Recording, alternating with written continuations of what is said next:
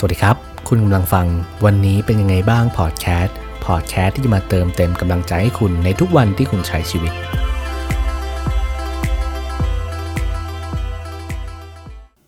ก็ผมจะมาพูดคุยเกี่ยวกับหนังสือเล่มหนึ่งที่ผมได้ลองไปอ่านแล้วอยากจะมาแชร์ให้เพื่อนๆได้ฟังทีละบทเลยนะครับ หนังสือเล่มนี้มีชื่อว่าคินซึงิความงามของบาดแผลแห่งชีวิตนะครับ เป็นมุมมองแบบญี่ปุ่นต่อความพังพินาศในชีวิต เรียนรู้จากชิ้นส่วนแตกหักที่กอบเก็บมันขึ้นมาประสานรอยแผลให้งดงามและมีชีวิตอยู่ต่อไป ผมว่ามันเป็นหนังสือที่ดีเล่มหนึ่งเลยนะครับ ที่หลายๆ คนเนี่ยอาจจะได้อ่านหนังสือที่แบบว่าทำยังไง ถึงจะแบบมีชีวิตยังมีความสุขแต่ละหนังสือเล่มนี้จะบอกว่าเออคุณจะอยู่กับความเศร้า ความแตกหัก หรือสิ่งเลวร้ายได้ยังไงนะครับ ผู้เขียนก็คือโทคุณโทมัสนาวโรนะครับ แล้วก็ผู้แปลก็คือคุณวุฒิชัยกิษณาประกอบจิต เราจะมาพูดถึงบทแรกกันเลยดีกว่า คือหนังสือเล่มนี้เขาก็จะแบ่งเป็นภาคๆนะครับ ก็พูดถึงภาคแรก หัวข้อแรกก็คือลัคุยากิศิลปะแห่งแกนแท้ เขาก็พูดว่าจริงๆศิลปะของแกนแท้เนี่ยก็คือ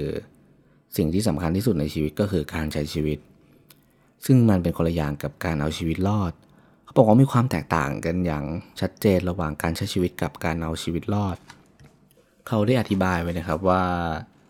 เมื่อเราใช้ชีวิตเนี่ยทุกสิ่งทุกอย่างจะดูเข้มข้น สีสันยิ่งสว่างสวัยร่างกายก็จะเลิงไล่ไปตามอารมณ์ การใช้ชีวิตมีไว้สำหรับผู้กล้าเท่านั้น เพราะมันต้องใช้การตัดสินใจการเอาชนะใจตัวเอง ก็ผู้เขียนเนี่ยก็ได้ให้คำนิยามของการใช้ชีวิตอย่างเต็มที่เอาไว้นะครับ แล้วก็บอกว่าการใช้ชีวิตแบบเต็มที่เนี่ยเป็นเรื่องสำคัญแล้วก็ เป็นเรื่องจำเป็น เพราะว่ามันถูกเดิมพันเอาไว้ด้วยความสุขของเราแล้วก็คนที่เรารัก แต่บางครั้งนะครับมันก็ต้องเจ็บปวดกันบ้างเเราเคยได้ยินกันไหมว่า คนที่ไม่ทำอะไรเลยเนี่ยจะไม่มีบาดแผลไม่เจ็บปวด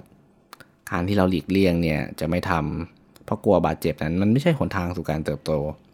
ร่างกายของเราเนี่ยถูกออกแบบมาให้เยียวยารักษาตัวเองได้ ซึ่งเขาก็ได้บอกว่า เราควรที่จะต้องเจ็บปวด ควรที่จะลองทำอะไรใหม่ ๆ เพื่อให้ริมรถของความล้มเหลว แล้วร่างกายเนี่ยจะมีกลไกที่จะรักษาตัวเองได้ จะคอยเยียวยาตัวเองได้ ไม่ว่าเราจะเจ็บปวดแค่ไหนเนี่ย มันก็สามารถที่จะฟื้นฟูออกมาได้ ซึ่งมันก็เป็นหลักแรกที่เขาพยายามจะสอนนะครับว่าเฮ้ยเราอยากหลีกเลี่ยงหรือว่าหนี เพราะเรากลัวความทุกข์ กลัวเรื่องเลวร้าย กลัวว่าแบบ เฮ้ยมันจะเจ็บปวด มันจะทรมาน ซึ่งแน่นอนนะครับว่าจริง ๆชีวิตเนี่ยมันควรจะต้องเจ็บปวด ควรจะต้องเรียนรู้ว่า เราเจ็บปวดแบบไหนแล้วเราเชิญหน้ากับมันยังไง ซึ่งมันก็จะเป็นศิลปะรูปแบบหนึ่งในการที่จะเยียวยาความเจ็บปวดของเรานะครับ แล้วเขาก็ยังบอกอีกว่าอย่าพยายามมีชีวิตแสนดีที่ปราศจากความทุกข์โดยสิ้นเชิง เพราะถ้าทำเช่นนั้นก็เท่ากับคุณไม่ได้ใช้ชีวิต แต่แค่เอาชีวิตรอดเท่านั้น จงมองหาชีวิตที่เต็มเปี่ยม และกระตือรือร้นแทน รู้ไว้ว่าคุณแข็งแกร่งกว่าสถานการณ์เลวร้ายใด ๆ ที่คุณอาจจะต้องเผชิญ และตระหนักว่าคุณเยียวยาตัวเองได้เสมอ คุณจะจำกัดตัวเองไว้แค่การเอาชีวิตรอดก็ได้ คือการใช้ชีวิตไปวันๆทำกิจวัตรเดิมๆไม่ต้องตั้งคำถามกับตัวเอง ไม่รักใครเพราะกลัวอกหัก ไม่ออกวิ่งเพราะกลัวเหนื่อยไม่กระโดดขึ้นเพราะกลัวจะตกลงมา ไม่ลงน้ำเพราะกลัวเสื้อเปียก ไม่นอนบนทุ่งกว้างมองฟ้าแล้วคิดถึงคนรักของคุณ ซึ่งเขาก็ได้นิยามหลาย ๆ อย่างออกมานะครับว่า เออถ้าเกิดเราใช้ชีวิตอย่างเอาตัวรอดเนี่ย มันก็จะไม่กล้าที่จะทำอะไรเลย เราก็จะกลัวไปทุกอย่าง เพราะเราจะเจ็บปวดนะครับ แล้วก็ยังบอกอีกว่าจริงๆเนี่ยคุณไม่ได้ใช้ชีวิต เพื่อเกิดมาบนโลกนี้เพียงเพื่อจ่ายหนี้ตอนสิ้นเดือนแล้วลาพักร้อนที่เที่ยวตอนสิ้นปี ซึ่งเป็นคำที่ชอบเหมือนกันนะครับ คือการทำงานการใช้ชีวิตเนี่ยเออจริงๆเราควรจะใช้ชีวิตให้เต็มที่ ไม่ใช่ใช้ชีวิตในขอบเดิมๆไม่ใช่ว่า เออแบบเนี้ยโอเคล้วก็จะแบบไม่ต้องเจ็บปวดมากกว่านี้ละพอแค่นี้ก็โอเคแล้ว แต่จริงๆเราสามารถยังไปได้อีกยังแบบเติบโตได้อีกเยอะเลย ซึ่งมันก็เป็นบทแรกที่ถือว่าดีบทหนึ่งเลย แล้วเขาก็ยังยกตัวอย่างอีกว่า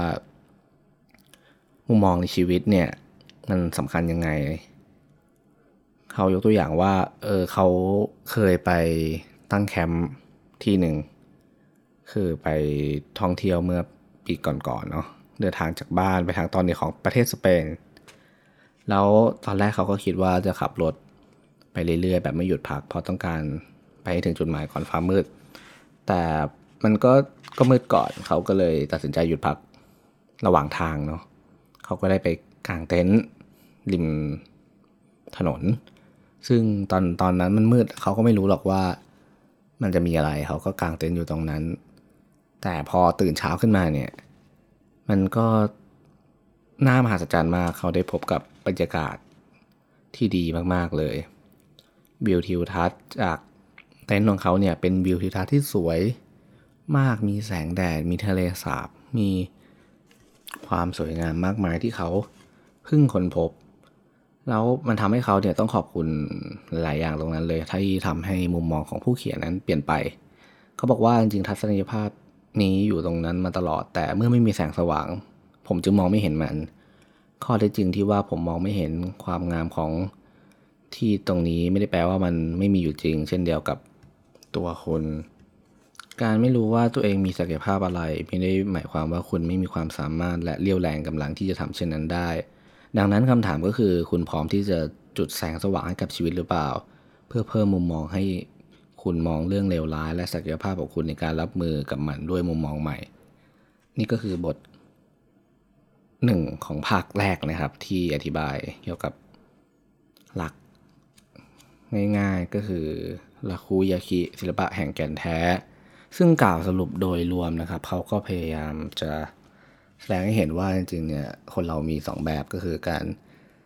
ใช้ชีวิตอย่างเต็มที่กับแค่เอาตัวรอดไปวันๆ ซึ่งกลัวการเจ็บปวดเป็นเรื่องธรรมดา แล้วก็ยังบอกอีกว่าจริง ๆ แล้วเนี่ย ชีวิตคนเราก็ควรจะต้องเจ็บปวด การที่ไม่เจ็บปวดเลยเนี่ย มันไม่ใช่หนทางของแกนแท้นะครับ ก็ถือว่าเป็นบทแรกที่ กระตุ้นแรงบันดาลใจด้ดีคือทำให้รู้ว่าการใช้ชีวิตเนี่ย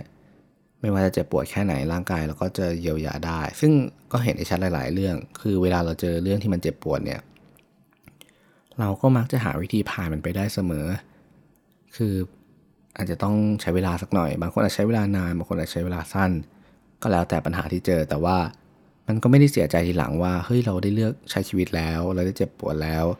ซึ่งมันก็จะเป็นบทเรียนที่ดีเป็นเรื่องที่ดีกับชีวิตเราเสมอ แต่การอยู่แบบเอาชีวิตรอดไปวันเนี้ยวันเนี้ยคือมันก็ทำให้เรารู้สึกไม่เจ็บปวดรู้สึกเรื่อยๆ แต่วันหนึ่งเราก็จะรู้สึกเสียดายนะที่เราไม่ได้ใช้ชีวิต เราอาจจะรู้สึกแบบไม่ได้สนุกไม่ได้ใช้ชีวิตอย่างเต็มที่หรือหลายคนอาจจะมีความฝันแต่ก็กลัวว่าเฮ้ยความฝันนั้นจะล้มเหลว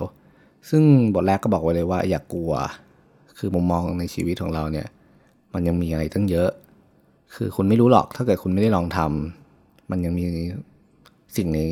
ในตัวคุณเยอะแยะมากมายศักยภาพที่คุณสามารถทำได้ แต่คุณไม่รู้ เพราะว่าคุณไม่ได้ลองทำคุณมองไม่เห็น ซึ่งแน่นอนครับบทแรกก็ถือว่าเป็นบทที่สามารถลองนำไปใช้ได้ ลองกระตุ้นตัวเองดู ลองใช้ชีวิตให้เต็มที่ คุณเป็นคนแบบไหน คุณใช้ชีวิตแบบเต็มที่อยู่ หรือว่าใช้ชีวิตไปวันๆนะครับ เดี๋ยวครั้งหน้าก็จะมาบทต่อไปเนาะ เราจะมาแบบวันละบทวันละบท แล้วก็ขอโทษที่หายไปนานนิดนึงนะครับ ก็กลับมาแล้ว ก็ขอบคุณและสวัสดีทุกคนที่ฟังอยู่นะครับ สวัสดีครับ